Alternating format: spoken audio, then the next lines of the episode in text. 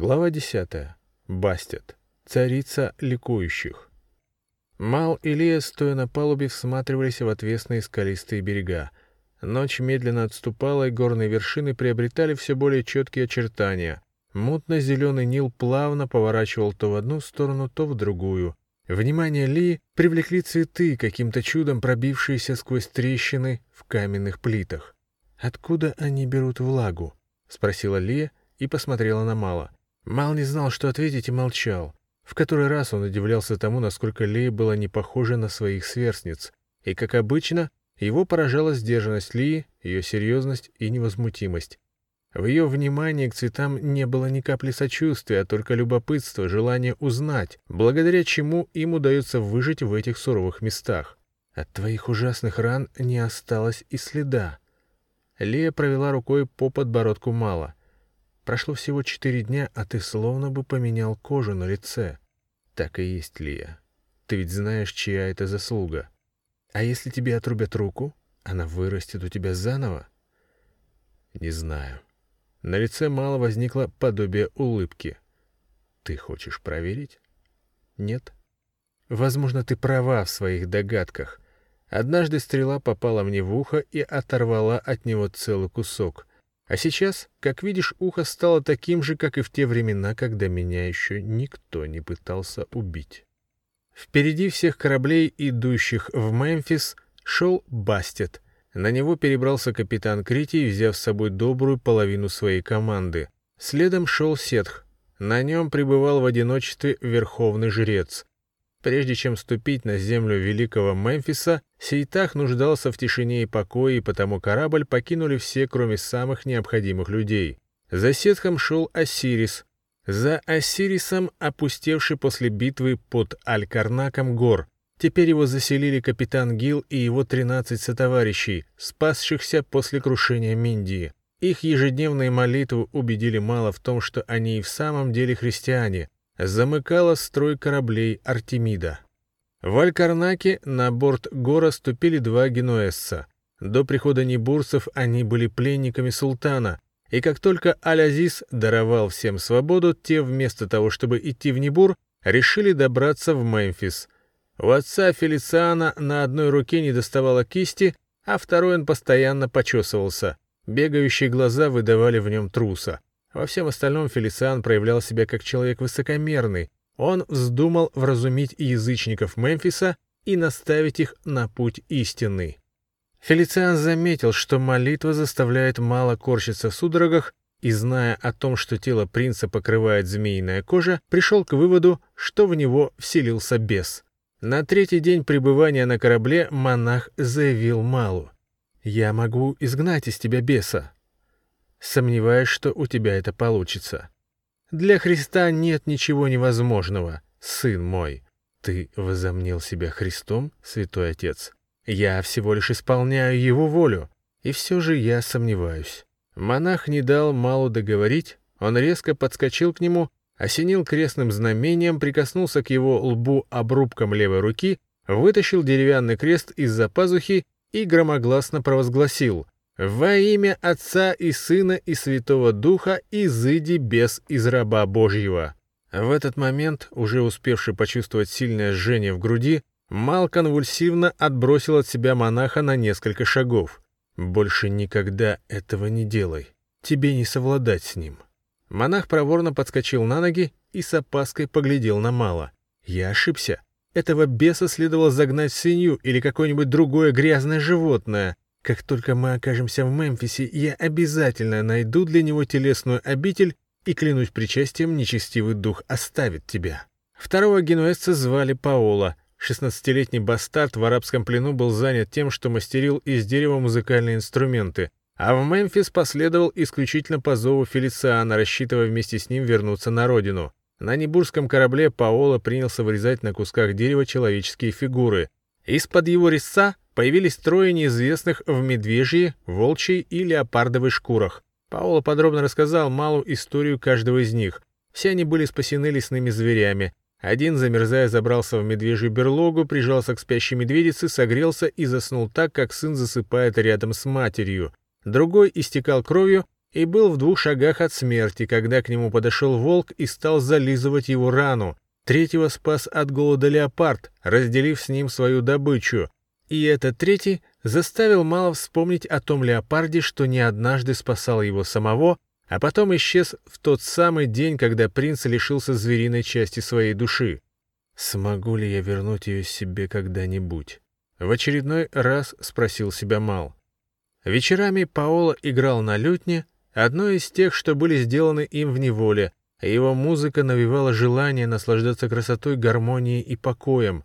В один из вечеров капитан Гил и его сотоварищи запели свою песню. У нее не было ярко выраженной мелодии. Каждый из матросов вел свою партию, кто-то в верхнем, кто-то в нижнем регистре, но их голоса чудесным образом сливались воедино и пробуждали у слушателей стремление вырваться на необъятный простор. Мал под действием многоголосого пения на мгновение словно бы освободился из плена и по-новому увидел окружающий мир. Он ощутил могущественную силу, которую до сих пор затмевал змей, а Гил и его соплеменники пристали перед ним могучими, благородными и одновременно свирепыми зверями. Спустя несколько дней Мал спросил капитана Гила за ужином. «Скажи, если ты поклоняешься Христу, то почему твой корабль назывался именем бога Миндии?» «Миндия — это вовсе не бог», — голос строгого Гила смягчился. «Это герой Иберии, страны, откуда я родом». Гор, который все эти дни внимательно следил за капитаном Гилом, перестал жевать и прислушался. «Я никогда не слышал о нем», — признался Мал. На моей родине его называют пожирателем змей. Гил посмотрел на Мала так, словно бы бросал вызов, но не ему самому, а змею внутри него. «Пожирателем змей?» — с удивлением переспросила Лия. Однажды Миндия попал в плен. Гил охотно воспользовался любопытством Лии, чтобы рассказать иберийскую легенду. Там он увидел, как тюремщики едят змей. Когда они уснули, Голодный Миндия дотянулся до объедков, украл кусок змеиного мяса и съел его. Его сила заметно возросла, а ум обострился. Мендия легко сбежал от своих врагов, вернулся в родную деревню и научил соплеменников есть змеиное мясо, благодаря чему те стали сильными и мудрыми. Гил замолк и удалился, оставив мало Илью размышлять над сказанным. Лия все выспрашивала. Где находится Иберия и зачем Гил идет вместе со всеми в Мемфис? Но Мал не знал, что и ответить. Про Иберию он слышал только то, что это горная страна и находится она где-то на севере. Но где именно, он не знал. Он смутно догадывался, что Гил связан с Матарой и Гатарой. Капитан угрожал змею, но самому Малу он не желает зла. В этом принц даже не сомневался. Лия своими вопросами навела его на мысль. Но ведь и Джиржис был назван в честь святого, однажды сошедшегося в поединке со змеем. Эти два корабля погибли не случайно. Их исход в этом походе был предрешен. Мал вслед за гором стал пристально наблюдать за Гилом. Он заметил, что капитан никогда не улыбался и не позволял себе злобных гримас. Его люди распространяли вокруг себя состояние уверенности и покоя. Они ни во что не вмешивались и не вызывали желания завести разговор. Они были лишены небурской тонкости, изящества, остроты ума. Их простота граничила с грубой силой, но им удавалось сохранять свою мощь и в одиночку, тогда как рассудочный Небурис вне окружения своих соплеменников утрачивал многое из того, чем обладал. Спустя пару дней за ужином Гор собрался с духом и обратился к капитану Гилу. «Я боюсь и уважаю тебя и твоих людей. Когда я вижу тебя, в моей душе просыпается боль, причина которой мне неизвестна. Я будто вспоминаю давнюю утраченную часть себя, вернуть которую не в силах. Я хочу, чтобы ты рассказал мне о своем народе. Мы горцы, и больше всего на свете любим свободу. Печально произнес Гил и затянул тоскливую песню. Он пел о гибели отважного воина, который умел смотреть смерти в глаза, но не мог отличать правду от лжи. Ослепленный любовью, он доверился женщине и стал жертвой предательства. Враги устроили ему смертельную западню, которую воину миновать не удалось. По щекам Гила беспрерывно лились слезы, а когда он окончил петь и набрал полную грудь воздуха, Малу показалось, что сила капитана Гила еще более укрепилась. Капитан Гор тоже плакал, не скрывая слез, изливая ему самому неведомую боль, что копилась в его душе долгие годы. если у тебя брат?» — спросил Мал Гила. «Есть, но мы не можем сейчас быть вместе», — отвечал ибериец. «Он попал в неволю?» — предположила Лия. «Да, юная дева». «Но почему ты не можешь вызволить его из плена?» — спросил Гор, утирая слезы. «Мне это не под силу», — сказал Гил и обернулся к Малу. «Но я всегда надеялся на чудо и ждал дара с небес». «Расскажи, что с ним произошло?» — попросил Мал. Гила не пришлось уговаривать. Пятьдесят лет назад мой старший брат Данутов зашел на престол Иберии. В то время ему было всего 19 лет. Не процарствовав и года, Данута повел иберийскую армию в крестовый поход. В окрестностях Небура женщина, в которую он был страстно влюблен, изменила ему с другим. Брат обезумел от горя и в гневе погнался за ней. Та дева могла свести с ума кого угодно. Она была так же прекрасна, как и ты. Гил выразительно посмотрел на Лию и продолжил.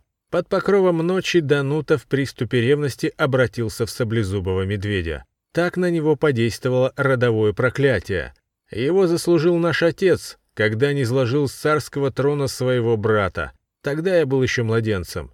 Повзрослев, я отправился в Небурские горы на поиски Дануты. От местных жителей я узнал, что здесь не раз слышали медвежьи рыки, но никому так и не удавалось обнаружить следы зверя. Однажды здесь нашли мертвое тело девицы, сбежавшей из дома. Оно было изрезано мощными звериными когтями. Затем медведь будто бы задрал еще двух амазонок, решивших поохотиться в этих местах, но его самого так никто и не видел.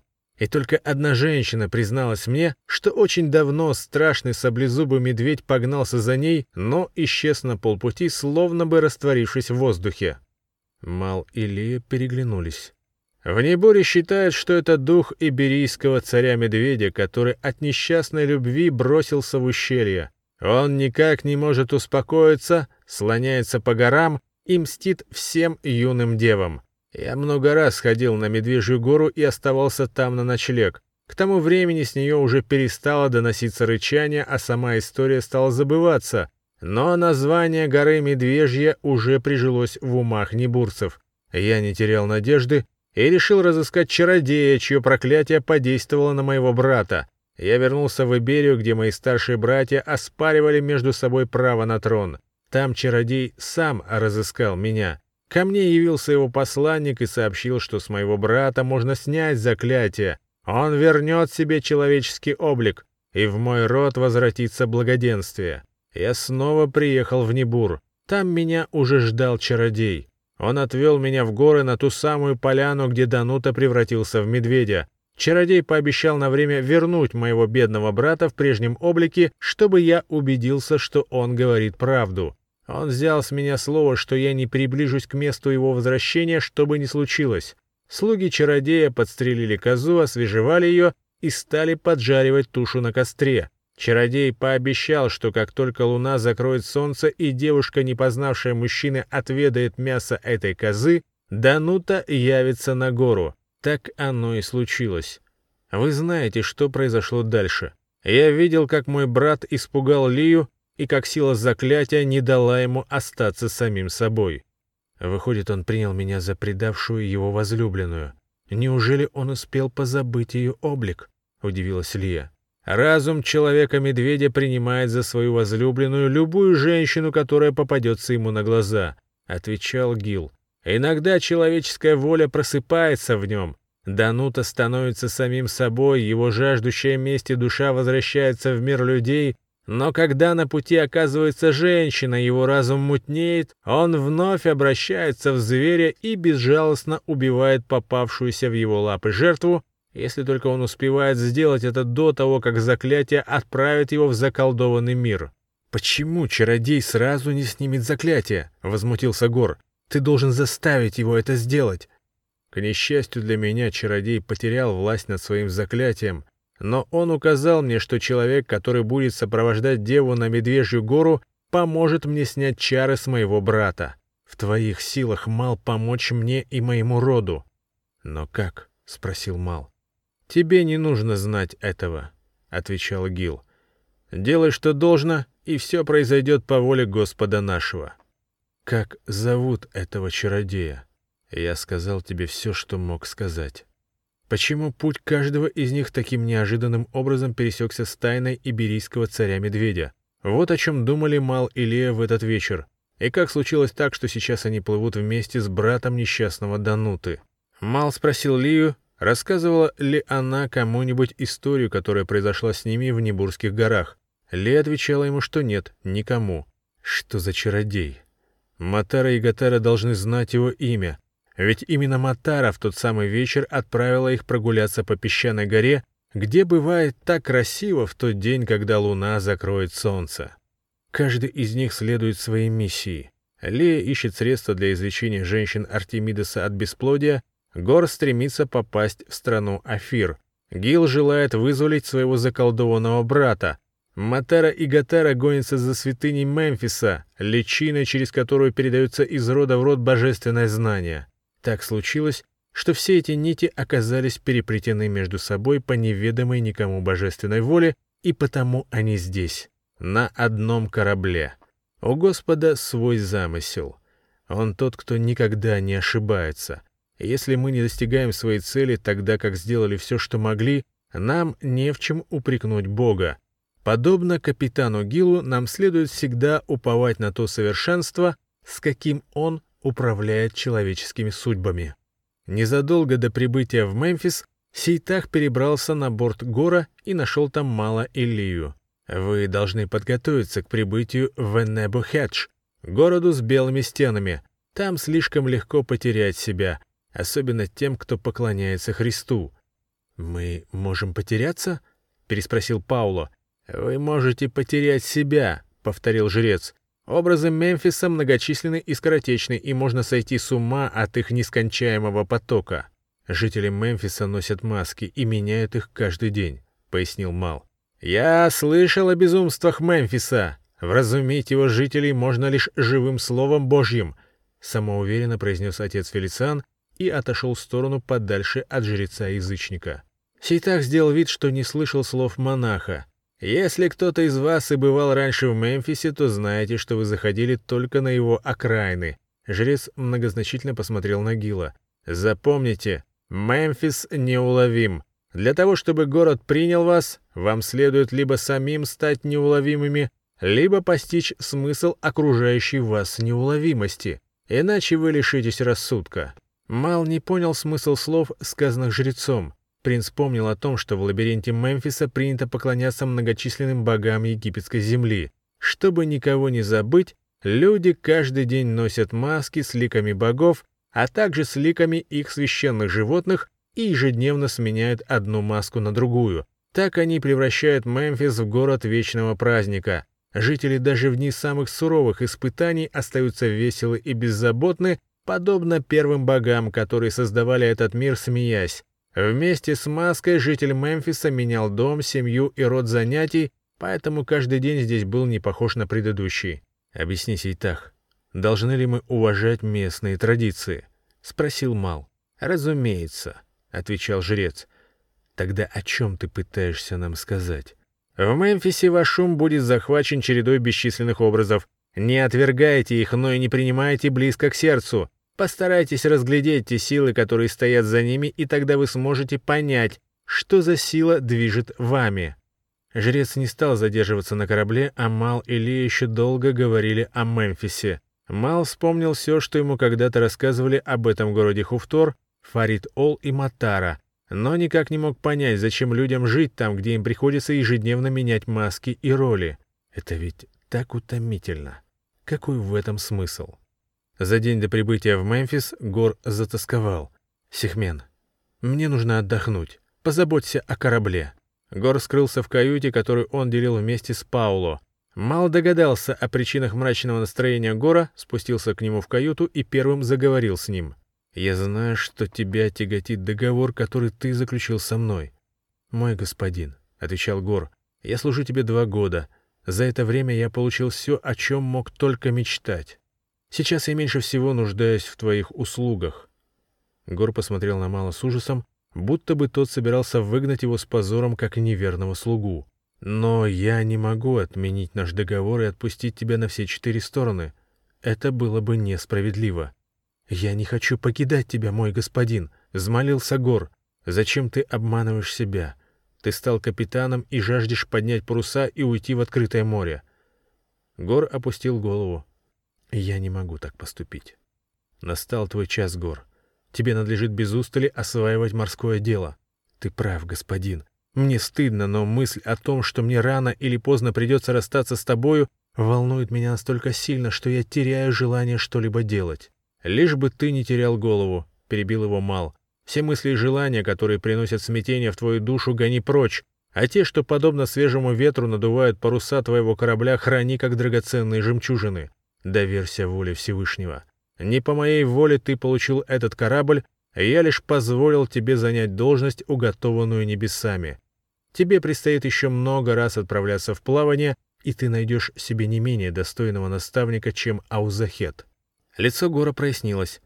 «Значит, вы позволите мне остаться капитаном?» Плох тот господин, который не умеет разумно распорядиться способностями своего слуги. Простите меня за малодушие и позвольте приступить к своим обязанностям. Мал кивнул, и они вместе покинули каюту. На следующий день Мал увидел с палубы корабля горы а за ними острые верхушки пирамид и не смог оторвать от них взгляда. Он узнал их. Именно они были изображены на потолке пещеры отшельницы Ари. Сейчас Мал не сомневался, что найдет путь в обитель Христа без особого труда. К нему подошел Сехмен. Говорят, что после появления на свет человеку нужна хижина, а после смерти — пирамида. Слова египтянина заставили Мала пробудиться ото сна наяву. Ему очень хотелось расспросить Сихмена о древних пирамидах, но он не мог позволить себе раскрыть тайну святыни человеку непосвященному. К тому же едва ли Сихмен знал путь, ведущий в обитель Христа, а это было единственное, о чем Мал сейчас хотел знать. Корабли причалили к берегу. Мемфис окружали невысокие белокаменные стены. Корабль «Осирис» направился на противоположную сторону реки. Мал обернулся вслед за ним и увидел на другом берегу множество обелисков и полуразрушенных склепов. Это был город мертвых. Сехмен рассказывал о нем. В отличие от Мемфиса, этот город был лишен стен и всем своим видом напоминал заброшенную каменоломню. Посреди нее возвышались две пирамидальные чаши с плоскими вершинами. Чем дольше Мал в них всматривался, тем больше ему казалось, что он их уже где-то видел. От башен повеяло холодом, и у Мала пропало всякое желание смотреть в сторону города мертвых. Мал сошел с корабля на берег, воодушевленный близостью к цели. Вот-вот он выполнит обещание, данное много дней назад рыцарю Филиппу. А едва Мал коснулся земли, как возле него оказались Гатара и Матара. Бастет раньше всех доставил цариц в Мемфис. «Принц-рыцарь, завтра в полдень мы ждем вас и ваших спутников во дворце», произнесла Матара тоном нетерпящим возражений. «Благодарю вас за приглашение, Ваше Величество, но завтра я не смогу прибыть к вам. У меня есть неотложные дела. Прошу вас, всего один день. Как только он закончится, вы будете предоставлены сами себе». Мал бросил еще один взгляд на вершины пирамид, убеждая себя в том, что совсем скоро он будет там. «Один день ничего не решает, так что соглашайтесь, змеиный князь». К увещеваниям Матары присоединился Сейтах. Жрец, конечно же, догадывался, о чем сейчас думает Мал. И хотя принц так никому и не сказал об истинной цели своего путешествия, даже Ли, жрец мог узнать обо всем от всеведущих змеиных богов. Впрочем, Мал и не собирался от него ничего скрывать, но и говорить с Сейтахом о пирамидах ему не хотелось, даже если бы жрец пообещал рассказать ему, кто и зачем их сотворил. Матара и Гатара, не дождавшись ответа, надели белые овальные маски с прорезями для глаз и вместе со свитой направились в город. «Они идут во дворец», — сказал жрец, провожая их взглядом. «Мы же пойдем в квартал чужеземцев». «Я хочу попасть в храм любого из богов, что почитаются в Мемфисе», — заявил Мал. Для него пришло время поговорить со змеем, долг первым богам отдан им сполна. «Это возможно», — отвечал жрец. Они двинулись в город, Вместе с ними отправились Фелициан, Гил, Аузахет, Паоло и Гор. Мал и Лея шли позади всех. Им пришлось задержаться у Артемиды. Лея ждала, что ее сестры отправятся вместе с ними. От Танис она узнала, что завтра корабль Амазонок покидает Мемфис, а Лара, Нила и Сила уже ушли в город за припасами. Лея удивилась. Они не говорили мне о том, что покинут Мемфис так скоро. Она ждала, что сестры попрощаются с ней, как это принято поступать по отношению к близким людям. Но амазонки словно бы говорили ей таким образом «ты нам чужая». «А что еще им остается делать?» — заметил Мал. «Они уже получили от Сейтаха богиню Таурт. Теперь у них есть средство, которое поможет женщинам Артемидоса. Какая еще сила способна задержать их в городе богов? Сомневаюсь, что Таурт поможет им. Почему? Полюбопытствовал Мал, начиная понимать, почему Лия в Небуре так усердно изучала беременность и роды. Элла была права, если Артемида так и не помогла нам, то что может сделать богиня Таурт? Кто такая Элла? Разве не помнишь ее? Она погибла на озере Айя. Эту статуэтку дал вам Сейтах. Разве ты сомневаешься в силе верховного жреца? Да, сомневаюсь, неожиданно призналась Лия. Разве? Мал недоумевал. Боги самолюбивы и жестокосердны, их нрав изменчив, и в этом они подобны людям, убежденно сказала Амазонка. Как ты можешь сомневаться в них? Я видел богов своими глазами и даже говорил с ними. Ты мне не веришь?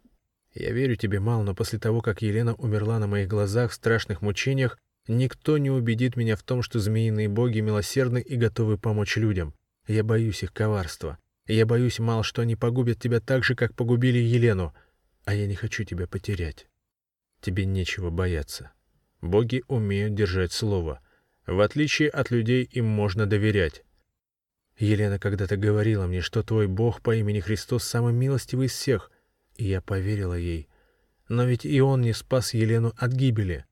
Елена не могла примириться со своей судьбой. Она желала свободы, и она получила ее, отдав взамен жизнь. До мала Илеи донеслись крики толпы, приветствующие Матару и Гатару. Они прервали разговор и прибавили шаг. Мемфис встречал гостей маскарадом. Несмотря на то, что солнце уже готово было опуститься за горизонт, по улицам города непрерывно сновали люди в пестрых одеждах и разноцветных масках или с разрисованными до неузнаваемости лицами. Таков был Мемфис, жизнь в котором была устроена простодушными царями-шутами для того, чтобы проводить жизнь в беспрерывных забавах.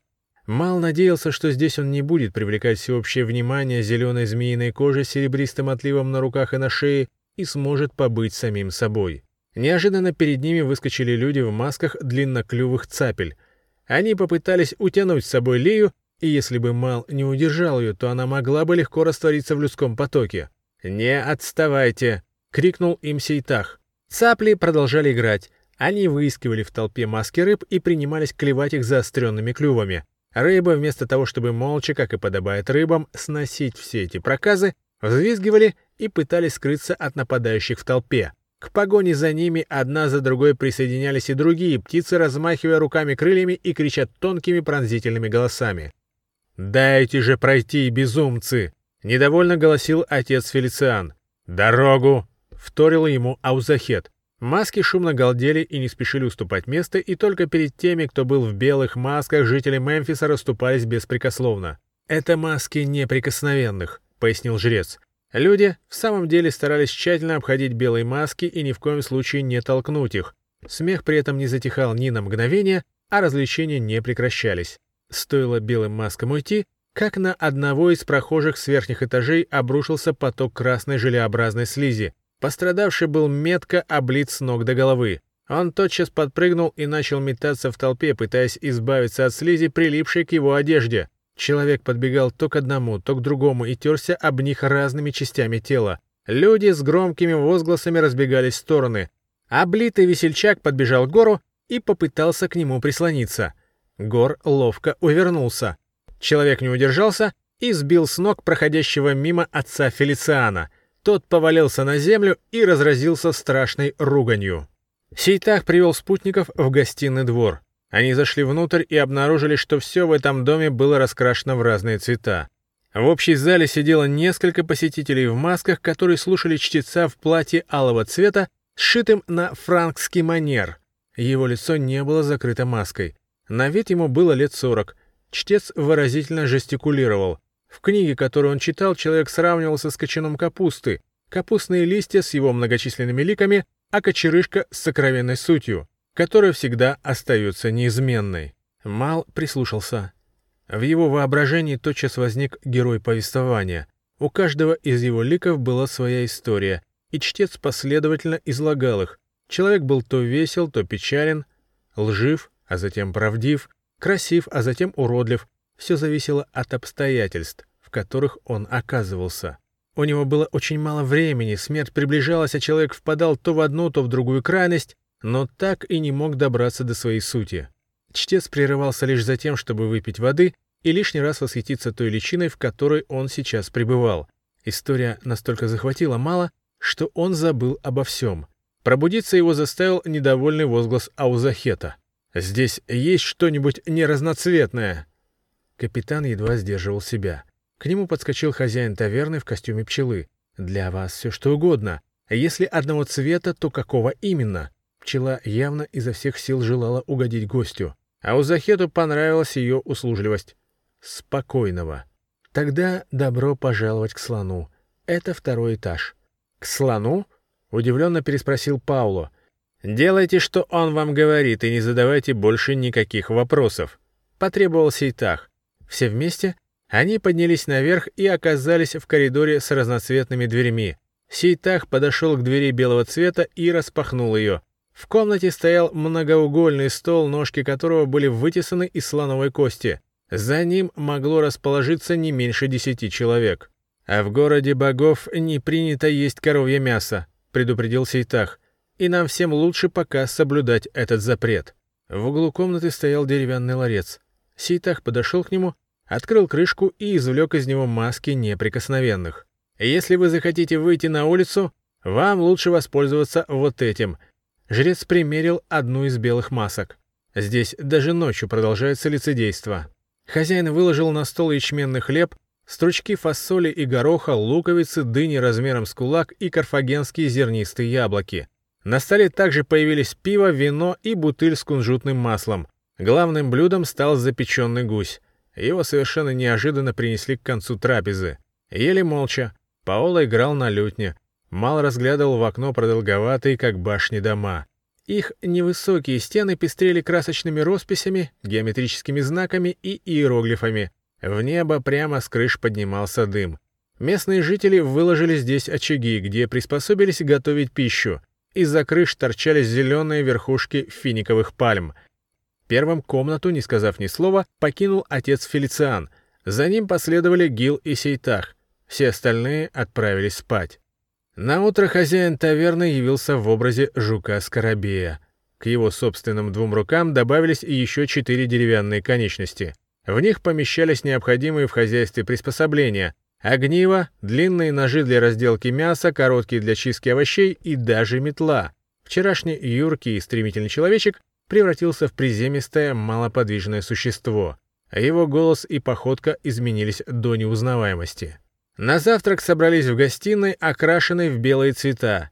Не было только отца Фелициана. Скоробей выложил на стол фрукты, запеченные в тесте. «Князь Гил, ты не знаешь, куда делся монах?» — спросил Мал. «Вчера, когда мы выходили из квартала чужеземцев, он утверждал, что ему нужно подготовиться к проповеди», — ответил ибериец. «Странный человек, где же ему пришлось ночевать?» «Не беспокойтесь, господин», — сказал Паула. Отец Фелисан уже бывал в этом городе и наверняка без труда отыскал себе место для ночлега. «Он смельчак», — улыбнулся Аузахет. «Не просто отыскать приют в городе непрерывных перемен». «Наоборот», — возразил Сейтах. «Как раз в Мемфисе это сделать легче всего. То, что здесь каждую ночь все меняется, как раз и позволяет легко обнаружить никем не занятое место». «Я уже успел забыть об этом странном мемфисском обычае», — отозвался Мал. «А я все никак не могу ни забыть, ни привыкнуть», — встрепенулся Аузахет. «И как только в этой суете могли жить наши предки!» «Жизнь в Мемфисе только кажется тебе суетой», — строго произнес Ситах. «Если человек может поменять одежду, то почему он не может поменять дом, семью, ремесло? Сами боги устроили мир так, чтобы у человека был выбор, и в этом жизнь в Мемфисе соответствует их первоначальному замыслу. Чтобы понять его, твоему уму Аузахет всего лишь не хватает немного гибкости. Если ты привык к себе такому, какой ты есть, это не значит, что ты таков на самом деле. С этими словами Сейтах встал, вышел из-за стола и покинул комнату. Через некоторое время Мал спустился в общую залу и застал жреца в компании вчерашнего чтеца, сменившего алое платье на белую сорочку с длинными рукавами. Они сидели за тем же столом, что и вчера, только чтец из весельчака преобразился в меланхолика. На глазах у всех он лил слезы над книгой и что-то настойчиво шептал Сейтаху. Жрец слушал его и участливо кивал головой. Завидев мало, чтец подбежал к нему, обнял и проговорил сквозь продолжающиеся лица слезы. «Отдай мне змеиную маску». Мал не нашелся, что ответить, и огляделся вокруг в надежде найти поддержку у своих спутников. Лия смотрела на чтеца с удивлением, а Узахет с недовольной гримасой скрестил руки на груди. Гор застыл с неестественной улыбкой на лице. Паоло как будто погрузился в глубокие раздумья, и только Гил оставался невозмутим. Сей также смотрел совсем в другую сторону, не обращая внимания на то, что происходит между чтецом и малым. «Сожалею, но это не маска». Наконец выдавил из себя мал. Он не пытался отстранить чтеца-меланхолика, ожидая, что тот сам рано или поздно отпустит его. Но чтец и не думал покидать мало, вместо этого он принялся ощупывать змеиную кожу и даже похлопывать по ней, прислушиваясь к извлекаемым таким образом глухим звукам. «А если бы это была маска? Ты отдал бы мне ее?» Чтец внезапно отстранился и, слегка прищурившись, просительно посмотрел Малу в глаза. Принц пожал плечами. Он по-прежнему не знал, как себя вести так, чтобы не нарушить неизвестные ему законы Мемфиса. На выручку пришел Сейтах. Жрец строго сказал чтецу. «Забудь об этом. Она нужна ему самому». «Жадина!» По-детски захныкал чтец. «Хочу змеиную маску». «Ты ее не получишь», — второй раз ответил Замала Сейтах.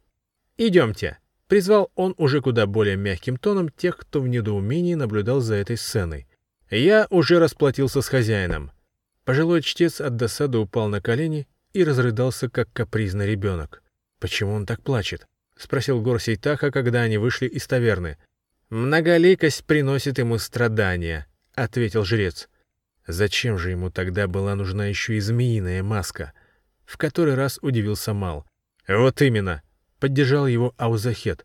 «Если он мучается от своих ликов, так зачем же ему еще чужие?» Тот, кто освобождается от своего лика, дает ему надежду на то, что и он когда-нибудь сможет устранить причину своих страданий, — уточнил жрец. В первой половине дня город был почти пуст. Сейтах повел их на центральную городскую площадь, где, по его словам, стоял большой помост, на котором любой желающий, начиная с первого луча солнца и кончая последним, мог представить жителям города свою маску. На одной из улиц им навстречу выбежал человек в костюме кита — из его головы вылетала струя воды и опускалась на случайных прохожих. Его обогнал другой кит. Маски остановились. Один превосходил другого в ширину, зато второй был намного длиннее. Оценив шансы на победу, киты кинулись в схватку за право быть главным китом в городе Мемфисе. Они окатывали друг друга водой, толкались и забрасывали вопросами обо всем, что касается китов. Вслушавшись в эту перепалку, Аузахет отпустил едкое замечание, что как раз китов-то никто из них никогда и не видел. Вокруг собрались зеваки и от души поддерживали шуточный поединок радостными воплями. Кончилось это представление тем, что киты с диким хохотом стали дружно поливать зрителей жидкостью желтого цвета. Мал поначалу даже подумал, что это была моча. Никто не ожидал такого подвоха. Стоящие в первых рядах бросились назад и сбили с ног тех, кто стоял за ними. Мал и Лия тоже не удержались и повалились на землю. Там и до них долетела желтая жидкость, которая оказалась всего лишь сладким фруктовым соком. Но больше всего от игрищ китов пострадал Аузахет. Вычищенные им накануне прибытия в город богов и пропитанные душистыми маслами одежда и парик промокли до нитки. Капитан то и дело повторял одно и то же ругательство. Киты, скоты. Пришлось вернуться в гостиницу. Вдоволь позабавившись видом гостей, Скоробей отправил их в соседний дом к человеку-крокодилу. Мало ожидал увидеть человека с пастью или хотя бы с хвостом, но он ошибался. Их встретил безволосый и белокожий человек в зеленой набедренной повязке с длинным передником. Он продал им очищающий одежду травяной настой и предложил воспользоваться им в зале для омовений. В ней мылись, не снимая одежды, как женщины, так и мужчины. Вода поступала в залу через акведуки, здесь служители нагревали ее на очагах, а после использования спускали через сливные каналы. В зале непрерывно воскуривались благовония. Они смешивались с нескончаемым паром и затмевали сознание моющихся, отчего границы окружающего пространства становились для них все более размытыми. Отмывшись, путники еще раз двинулись в направлении центральной площади, стараясь больше не отвлекаться на трюки встречных горожан. По пути Мемфис показался им по размерам городом намного меньшим, чем Аль-Карнак. Некоторые жилые дома в нем еще только строились. Каменщики в масках птиц использовали обожженные на солнце глиняные кирпичи. Пока они работали, местные музыканты услаждали их слух игрой на флейтах. Очень скоро путники оказались там, где сходились все городские улицы. Посреди стоящих вперемешку хижин и роскошных домов, в стороне от единственного разделенного на четыре части торгового ряда, в глубине площади возвышался помост, окруженный толпой зрителей в масках. Они наблюдали за полуобнаженным человеком в полосатом платке на голове и с разукрашенным телом. Он что-то говорил, но до мала доносились только отдельные слова. Что-то про землю, разливы Нила и плодородие. Они подошли к мосту вплотную, когда разукрашенный человек закончил свою речь. Он замер, вытянув руки, сосредоточенно глядя на землю, которую изо всех сил сжимал в руках. Пока Мал разглядывал нарисованные на его теле пшеничные колосья, человек продолжал стоять, не шевелясь. В полной тишине все ждали, что будет дальше. И то, что случилось, можно было назвать настоящим чудом. Сначала из одной, а потом из второй горсти земли пробились два зеленых стебелька. Из них выглядывали колосистые соцветия. Стебли росли и выпускали листья. Цветы раскрывались и наружу вылезали тоненькие тычинки. При этом в левой руке все происходило чуть быстрее, чем в правой. Как только зерна созрели, поменяв зеленый цвет на желтый, разукрашенный человек поднял глаза к солнцу и торжественно произнес заклинание. «О, Непери, покровитель молодой воды и владыка плодородия, пошли нам богатый урожай». «Это бог зерна», — шепотом пояснил Малусейтах. Заклинатель сошел с помоста, и на его место почти влетел отец Фелициан. «Люди, образумьтесь! Вы не ведаете, что творите. Все чудеса от лукавого. Очистите ваши души от скверны. Не поклоняйтесь ложным богам. Бог один всемогущий Творец всего сущего. Вот кому вы должны поклоняться, а вы о нем не помышляете. Только его дела истинны и праведны, только его знамения велики, а чудеса благодатны. Вы же воздаете хвалу злым духам, творящим ложные чудеса, и так попадаете в дьявольские сети. Так вы превращаетесь в беззащитных птиц, за которыми охотятся тысячи змей. Рано или поздно вы попадете в ад. Я уже слышу, как там трещит огонь, а в нем завывают от боли ваши грешные души. Отец Фелициан сжался, словно невидимое пламя опалило его, и задрожал. Жители Мемфиса спокойно рассматривали неуемного монаха. Некоторые из них, скорее всего, даже понимали, о чем он говорит. За много лет нашествий крестоносцев египтяне успели выучить немало слов из западных наречий. Мало же не нравилась проповедь отца Фелициана. В его словах истина смешивалась с сложной уверенностью в собственной непогрешимости. Монах не приложил никаких усилий, чтобы понять, что за люди стоят перед ним. Вместо этого он решил просто обличить их неправедность и осудить их. «Я, раб Божий Фелициан, избавлю вас от греха», — продолжал монах. «Прекратите присмыкаться перед бесами, снимите с себя отвратительные маски, оставьте угодное дьяволу лицедейство, покайтесь, обратитесь в христианскую веру, и вы получите от Бога прощение и благодать. Господь дает вам шанс. Завтра на пристани я проведу обряд крещения. Кто желает спастись, тот придет ко мне и преклонит свои колени перед Господом». Безумец. Едва слышно произнес Ситах. На что он надеется? Разве он еще не успел понять, что жизнь этих людей и есть нескончаемый ритуал во славу первых богов? Мал подумал. И в самом деле, может быть, с помощью масок жители Мемфиса общаются с высшими силами? Маска — это не что иное, как бессловесная молитва. Так египтяне просят богов о защите. Христиане же вместо маски носят нательный крест и тем самым разделяют тяжесть, однажды взятую на себя Спасителем. Различие только в том, что одни скрывают связующий символ под одеждой, другие носят его на показ. Таким образом, снять маску для жителей Мемфиса означает богоотступничество. Фелициан выждал, пока его слова произведут на публику надлежащее впечатление, и продолжил страстным тоном. «Народ Мемфиса созрел для страшного суда. Разве вы не боитесь гнева Господня, стирающего в пыль города нечестивых?»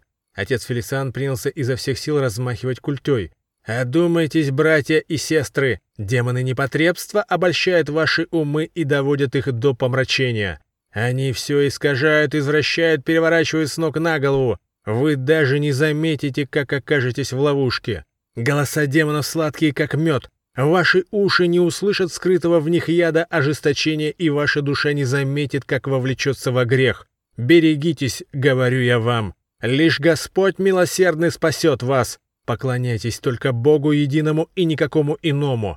Он бодрствует над каждым человеком и в любой момент готов отсечь ветви и листья древа жизни вашей, а затем вырвать его с корнем. Все в его руках. Монах замолчал, оглядел толпу, остановил взгляд на Мали, указал на него культей и воскликнул. «Вот одержимый бесом! Если бы вы видели, как по утрам его терзает дьявол! Сейчас я на ваших глазах спровожу прочь его демона!» Монах проворно прыгнул с помоста и схватил лежащий на земле мешок. Оттуда он достал повизгивающего поросенка. С ним Фелициан приблизился к Малу и поднял над его головой крест, Маски с любопытством ждали, что будет дальше. «Во имя Отца и Сына и Святого Духа, демон, заклинаю, оставь тело этого человека и вселись в свинью!» Мал почувствовал напряжение во всем теле, но оно не было настолько сильным, чтобы вырваться наружу. Внезапно поросенок громко завизжал, вырвался из рук монаха и бросился в толпу. Маски возликовали. «Злой дух изгнан!» — провозгласил отец Фелициан. Бог явил свое могущество и спас несчастного. Ловкий фокус, подумал Мал. Монах так умудрился зажать одной рукой поросенка, что тот помчался как угорелый. Но обман тщеславного монаха был очевиден не всем. «О, сокрушитель тысячи демонов! Нет тебе равного по силе!» Монах успел снова забраться на помост. «Придет час, и все те, кто вел людей на погибель, сгинут навсегда».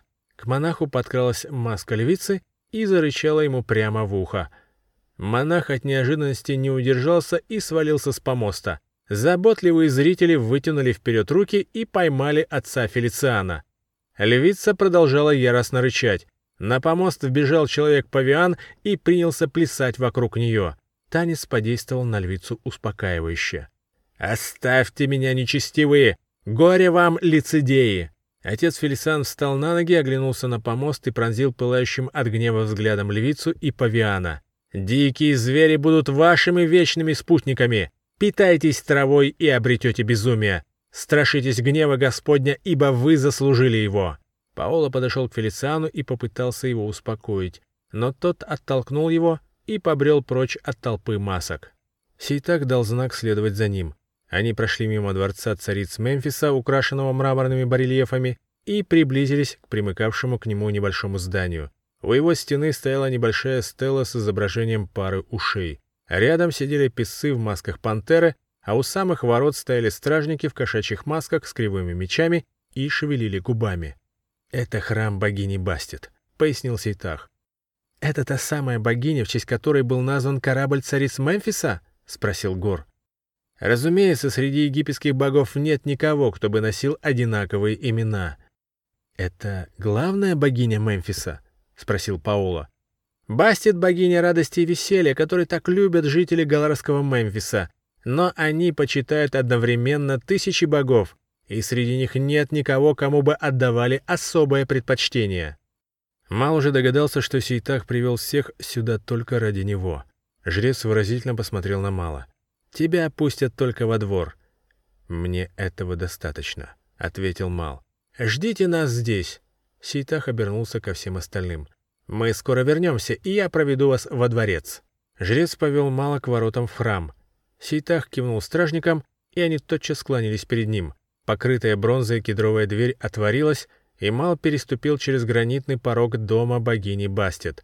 Во дворе их встретили служители храма. Они молча сняли с Мала одежду, омыли его руки и ноги, повязали ему набедренную повязку и дали ему чашу с солоноватым раствором для очищения рта. Затем они отвели его к другим посетителям храма. Те так же, как и Мал, были без масок и в набедренных повязках. Все они были погружены в молитву и не обращали ни на кого внимания. Вдоль стен стояли жертвенники, вокруг них лежали пальмовые ветви, бутоны роз, лотосы с широкими лепестками, мандрагоры, лилии, васильки. Из фруктов, предназначенных богам, Мал заметил гранаты, арбузы, виноград, дыни, финики и фиги. Здесь же лежали женские украшения. Ожерелья, подвески, браслеты, кольца, серьги из золота, серебра, меди, бронзы и керамики. Мал нашел себе место между колоннами, закрыл глаза и сосредоточился. «Змей, ты слышишь меня? Я хочу поговорить с тобой, мой серебряный брат. Я слышу тебя». Тут же отозвался змей. «Я сделал все, о чем ты просил. Первые боги вернулись в свои египетские дома.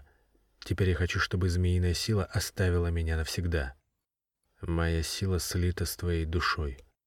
Ты отказываешься выполнить условия договора? Я выполню условия договора, как и было обещано. Почему ты не хочешь оставить мою душу в покое? Ты получишь то, что тебе положено по договору. Значит ли это, что мое тело станет телом обычного человека? Ты утратишь неуязвимость. Таким было условие договора. Мал просил у змеиных богов неуязвимость. Это так, но он рассчитывал на то, что змей покинет его сознание сразу после того, как он утратит дар богов. Принц полагал, что змеиные сила, неуязвимость и ум слиты воедино. Разве змей не знал об этом, когда заключал с ним договор? Но в храме бога Амона Мал и в самом деле просил о змеиной неуязвимости.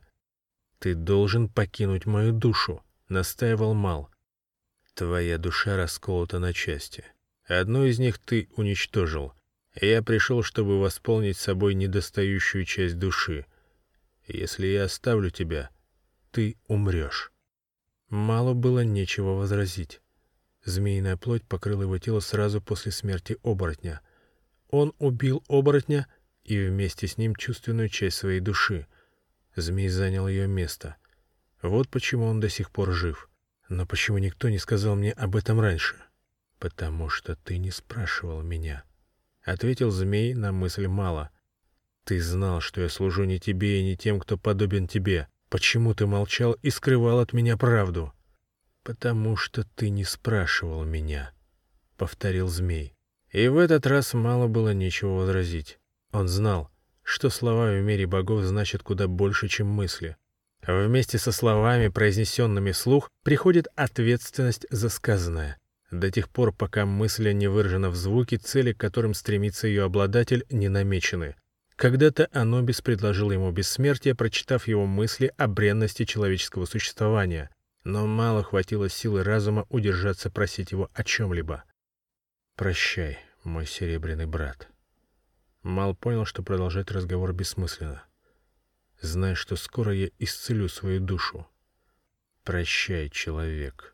Ты волен сам решать свою судьбу. Мал открыл глаза. И да поможет мне обитель Христа.